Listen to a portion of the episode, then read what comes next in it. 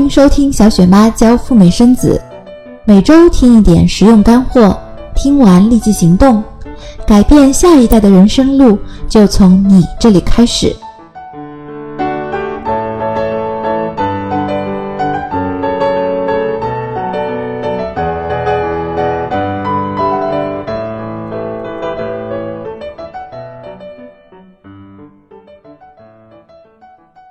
Hello，各位听友，大家好。进入二零一八年以来，关注加拿大生子的朋友们是越来越多了。今天小雪妈来给大家说一说加拿大生子和赴美生子相比有哪些优势。如果你想去加拿大生子，应该怎么做？优势一：一亲移民。任何人只要出生在加拿大，就可以获得加拿大国籍，也就是公民身份。根据枫叶国的移民法，公民年满十八周岁，而且符合一定的经济收入条件，可以为父母以及其他的亲属办理亲属团聚移民。所以，我们中国孕妇赴加拿大生孩子，不仅孩子可获取加拿大国籍。等到他将来年满十八周岁，还可以担保父母、祖父母、配偶等亲属移民到加拿大，帮助他们成为加拿大的永久居民。当然了，美国公民也可以为亲属办理一亲移民，但是呢，必须等美宝年满二十一周岁。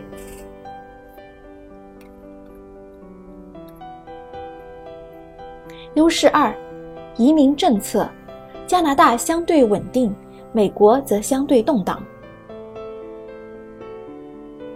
自从2017年美国新总统 Trump 走马上任以来，不断的收紧美国移民和非移民的办理，不仅在美国的边境筑起高墙，他还在2018年1月底发布的国情咨文里宣称要终止美国的亲属移民，并且停止绿卡抽签。虽然说总统的提案并未实施。并且在美国国内引发了一些争议和反弹，但是不可否认，美国移民是越来越难了。所以，美宝为父母和兄弟姐妹一亲移民，这个曾经美宝的一个优势，将来也不一定能靠得住。所以，仅仅从对移民的欢迎程度以及移民法的稳定性来看，加拿大的政策稳定性就要好于美国。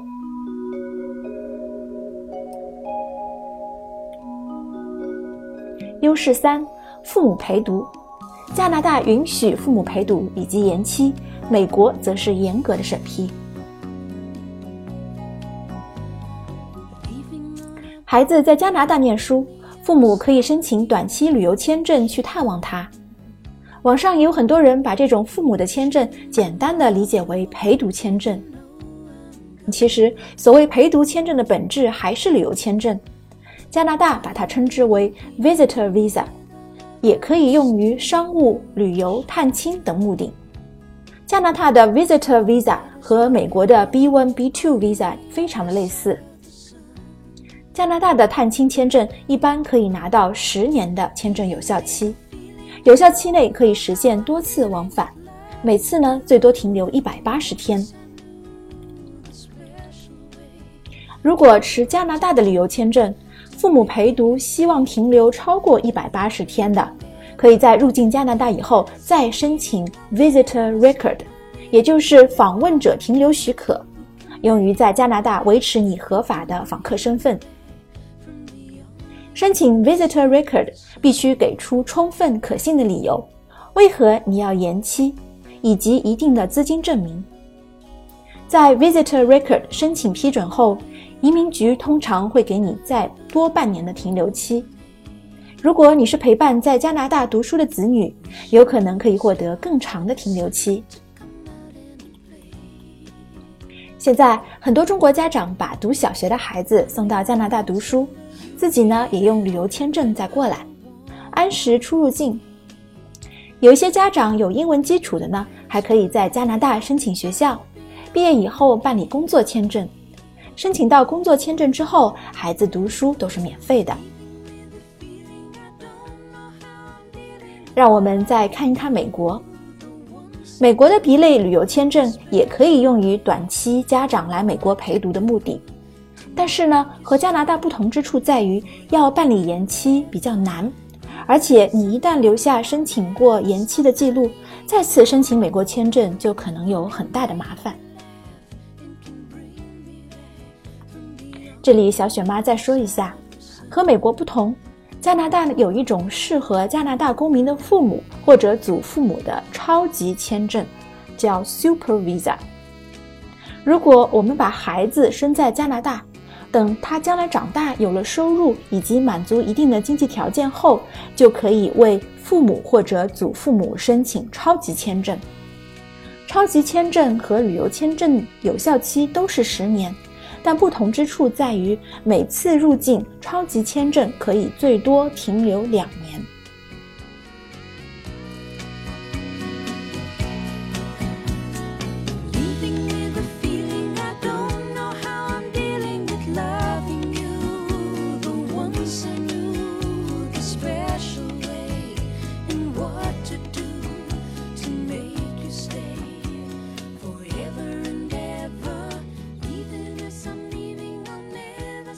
很多移民中介公司会告诉你说，加拿大的教育、医疗以及福利都全面超越美国。在这方面，我认为个人的主观感受占比非常高，可以说是见仁见智了。加拿大生孩子，在刚才我们所提到的一亲移民、父母陪读以及移民政策的稳定性这三方面，加拿大生子和美国生子相比，还是具备一定的优势的。下面我们聊一聊想去加拿大生孩子该怎么做。五个步骤实现加拿大生孩子。第一步，获取旅游签证。对于在家国没有任何亲属的中国人来讲，可以申请十年有效和多次往返的旅游签证。比美国签证更加便利的地方是，加拿大签证无需申请人亲赴领馆面谈。申请人可以自己在网上填写申请表，递交申请资料，通常在十到十五个工作日后就可以顺利拿到旅游签证。加拿大的官方称之为非居民临时签证。步骤二，入境加拿大。持旅游签证入境加拿大海关，可以获得最长一百八十天的停留期。入境时也需要如实说明来此地生产，并出示足够多的资金证明来证实你可以自费产子，不占用当地的医疗福利。外国孕妇如果不幸被遣返，可能的原因是没有带够足够的钱，而怀孕这一因素本身并不会构成遣返的理由。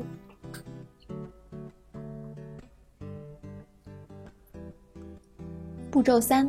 入住加拿大当地的月子中心。加拿大的华人月子中心都可以提供住宿、餐饮、交通、医疗、办证等一条龙的服务。通常呢是待产两个月以及坐月子一个月的套餐。步骤四：选择医疗服务。加拿大的孕产服务由家庭医生。妇产科医生、助产士、医院等多方相关联，和美国孕产有细微的差别。来简单介绍一下加拿大的情况吧。家庭医生并不负责产检和接生，病人怀孕以后，家庭医生可为其推荐专门的妇产科医生，并把医生并把病人转诊到专科医生那里去。加拿大的医院为产妇提供分娩的服务以及部分孕期的检查，而妇产科医生呢，则负责日常的产检和接生。产检一般在医生的诊所内进行，只有到生产当天，产妇才需要转到医院。最后是加拿大的助产士，助产士是当地的一项特色，和专科医生一样。助产士也可以为孕妇做产检以及接生，孕妇还可以要求助产士来家里为她实现自然分娩。和专科医生相比，助产士的服务费用很低廉，部分地区政府出资，所以是免费的。助产士也可以上门服务，在家里分娩呢，也免除了医院的全部费用。除此以外，助产士也可以提供孕检、接生、新生儿护理、产后复诊等的一条龙服务，所以选择助产士也是一个不错的选项。不过，助产士只适合于顺产的产妇，需要剖腹产，助助产士会把产妇转至专科医生那里。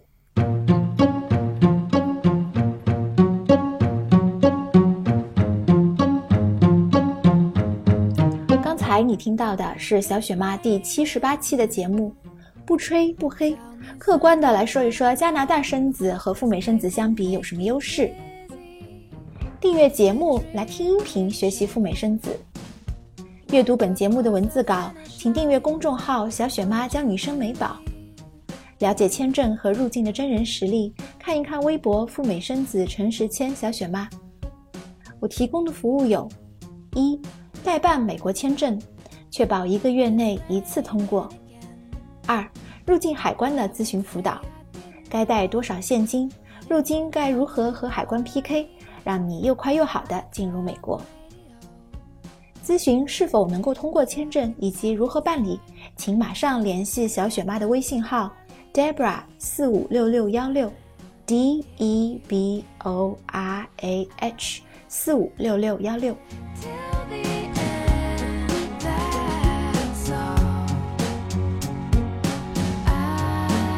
我们继续聊一下附加生子的步骤。第五步，办理身份相关证件。和美国宝宝一样，加拿大出生的孩子也有几个关键的证件要办理。证件一：加拿大出生纸。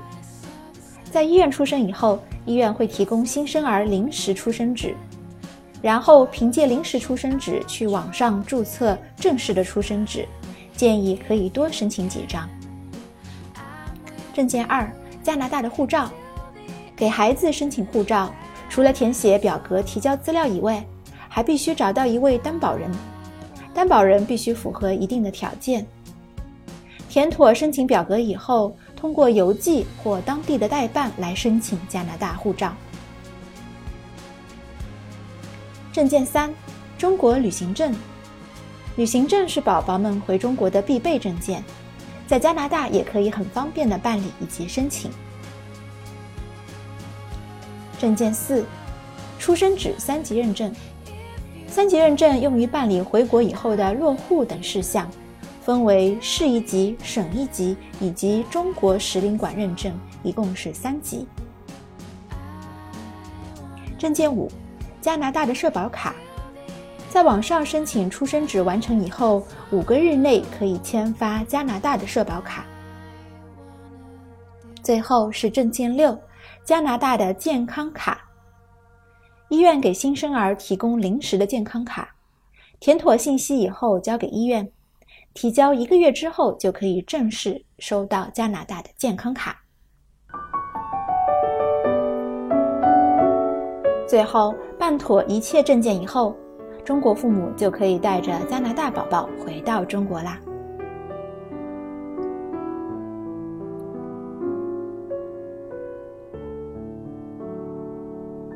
最后来说一说，想要附加产子费用是多少？根据小雪妈的了解，去加拿大生孩子全程花费约三十到五十万人民币，包含了医疗的费用。医疗方面，顺产要花费一点五万到两万加币，剖腹产则是两到三万加币。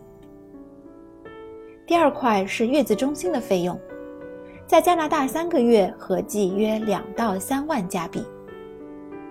最后是机票以及办证等的一些杂费。总共要放五千到一万加币左右的预算。整体来说，加拿大生孩子在费用方面确实不占优势，比美国生子的价格要高，主要是在医疗费用方面要高出美国百分之五十左右。不过，在当前美国移民和美国生子政策越来越收紧的前提下，咨询加拿大的孕妇们是越来越多了。给你的孩子们留一条后路，买一张船票，不妨可以考虑加拿大产子。好了，各位准爸爸、准妈妈，今天小雪妈的节目就到这里了，让我们下一期再聊，拜拜。